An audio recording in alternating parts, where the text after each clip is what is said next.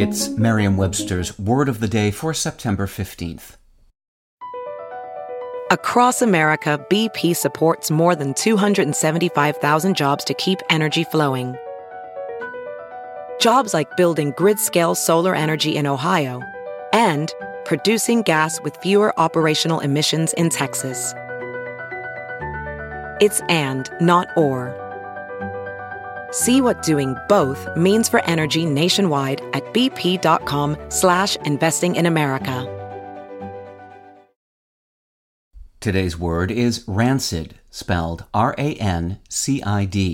Rancid is an adjective that means having an unpleasant smell or taste and is often used to describe food that is no longer fresh. It's also used to describe something such as an encounter that is offensive or distasteful. Here's the word used in a sentence from the BBC by Aisha Imtiaz. At a basic level, ghee is a type of clarified butter believed to have originated in India as a way to preserve butter from going rancid in the hot climate.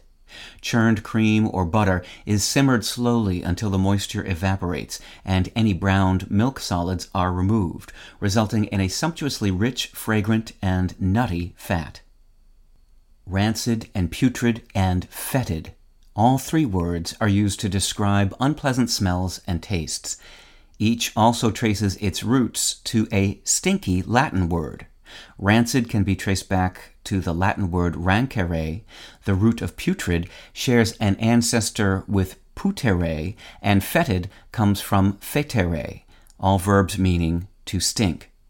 Not long after entering the language in the early 17th century, rancid also developed a second figurative sense, which is used for non gustatory and non olfactory senses, as in rancid hypocrisy. With your word of the day, I'm Peter Sokolowski.